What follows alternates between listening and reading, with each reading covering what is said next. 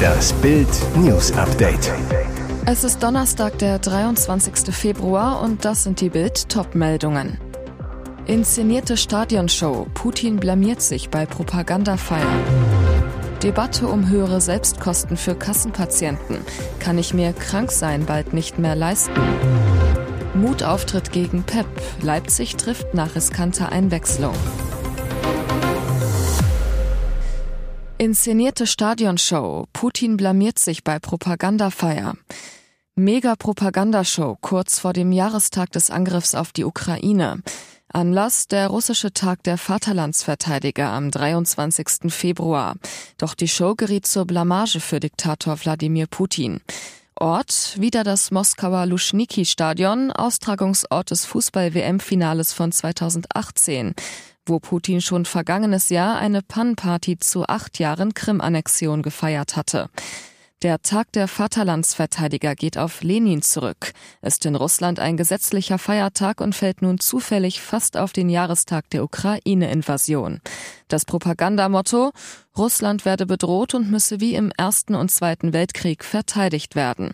Darum wurde auch gesungen, russische Fahnen über Berlin in Erinnerung an die Befreiung Europas von der Nazi-Herrschaft.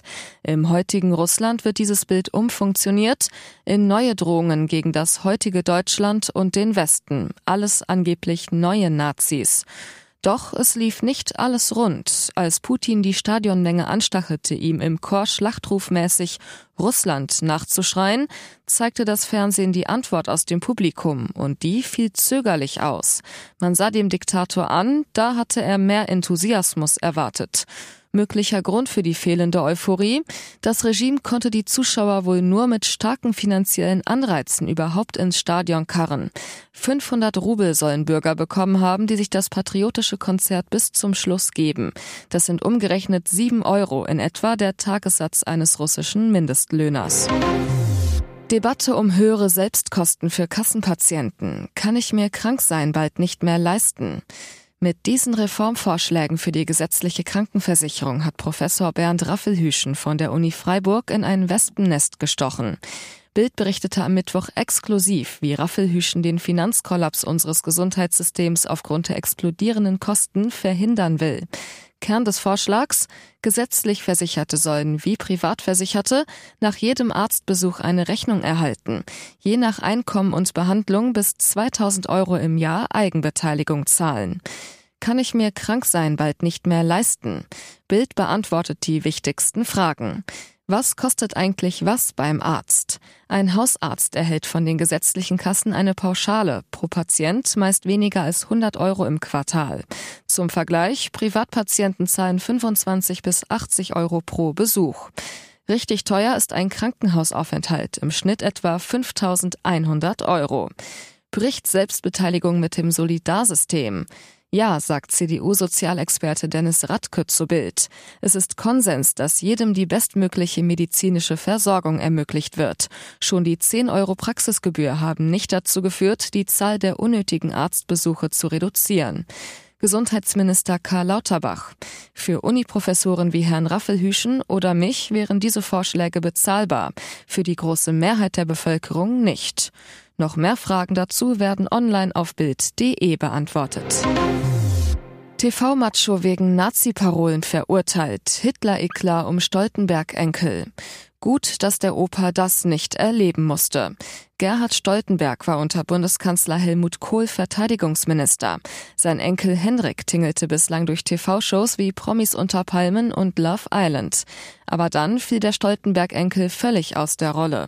Am 9. Juli 2022 grüllte er nachts um 1 Uhr lauthals Heil Hitler aus dem Fenster seiner Kölner Wohnung. Polizisten nahmen seine Personalien auf. Vier Wochen später randalierte Stoltenberg gegen 5.20 Uhr, warf Baustellenschilder um.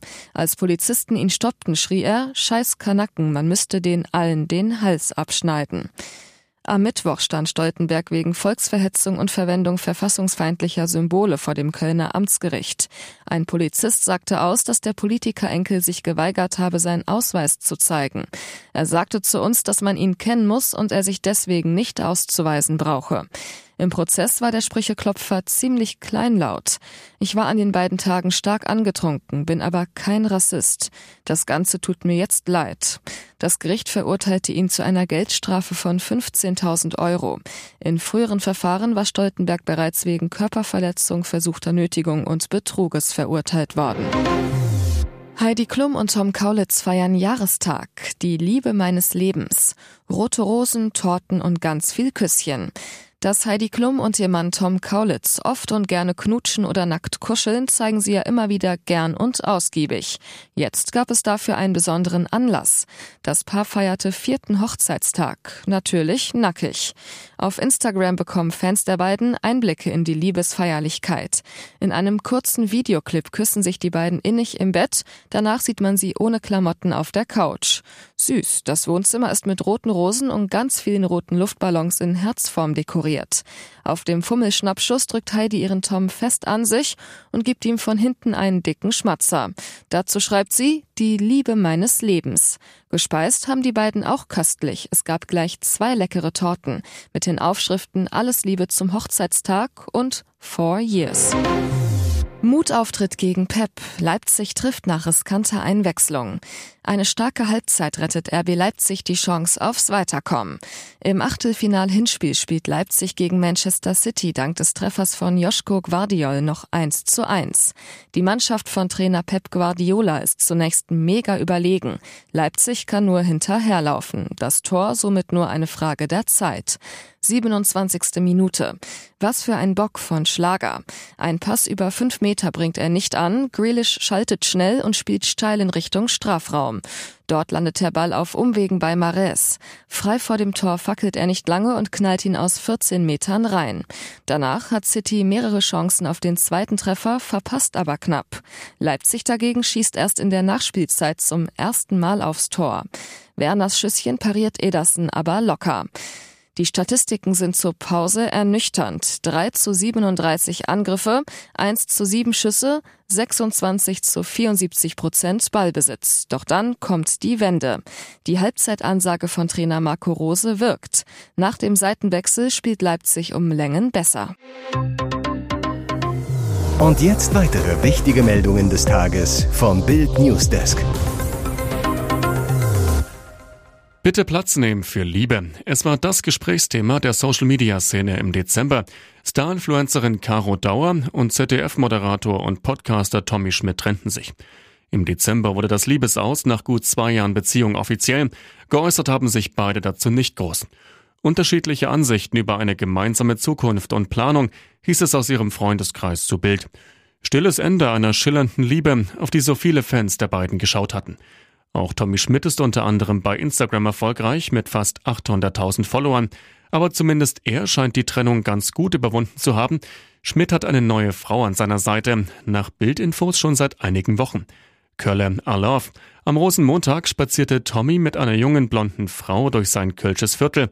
Er in dicker Outdoorjacke, Kapuze auf und dazu eine Sonnenbrille. Wer ist sie? Nach Bildinfos handelt es sich um Jungstar Lea Zoe Voss blond und zierlich wie Caro Dauer und im Filmgeschäft auch bereits ziemlich erfolgreich. Schon während ihrer Schulzeit an einem Bonner Gymnasium hatte sie erste Bühnenerfahrung gesammelt, war nach dem Abitur unter anderem in Serien wie die Pfefferkörner zu sehen. Wenn Dimitri Medvedev über den Ukraine-Krieg spricht, kommt aus seinem Mund normalerweise nichts als Lügen. Aber am Mittwoch könnte Putins Schoßhund versehentlich die Wahrheit herausgerutscht sein. Wenn Russland die militärische Spezialoperation beendet, ohne einen Sieg, dann wird es Russland nicht mehr geben, es wird in Teile zerrissen, schrieb der ehemalige Staatschef auf seinem Telegram-Kanal. Was Medvedev mit der Nachricht beabsichtigt, ist ganz einfach. Diese Angstkeule hält der Kreml schon seit langer Zeit in der Hand. Indem man sagt, dass der böse Westen Mütterchen Russland zerreißen will, sollen die Russen dazu gebracht werden, sich hinter Putin zu stellen, erklärt Sergei Sumleni, Direktor des European Resilience Initiative Center in Bild.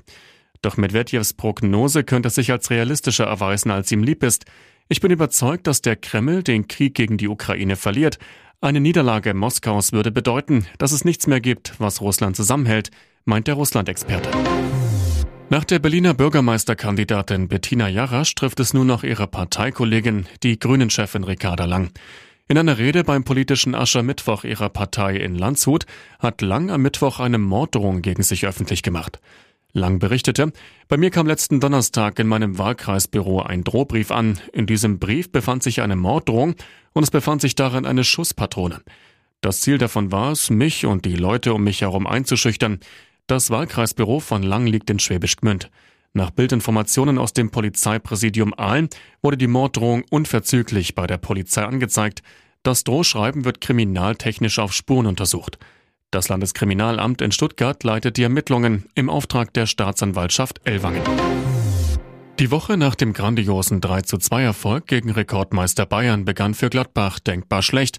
Bei der ersten Einheit am Dienstagnachmittag musste Toni Janschke das Training nach knapp einer Stunde abbrechen. Gladbachs Fußballgott humpelte mitten in einer Ballbesitzübung vom Rasen. Mittwoch dann die traurige Gewissheit, dass es Janschke richtig schlimm erwischt hat.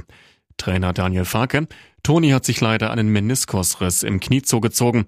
Er wird jetzt zeitnah operiert, wird uns in den nächsten Wochen nicht zur Verfügung stehen. Wie lange genau müssen noch ein paar Untersuchungen in den nächsten Tagen zeigen.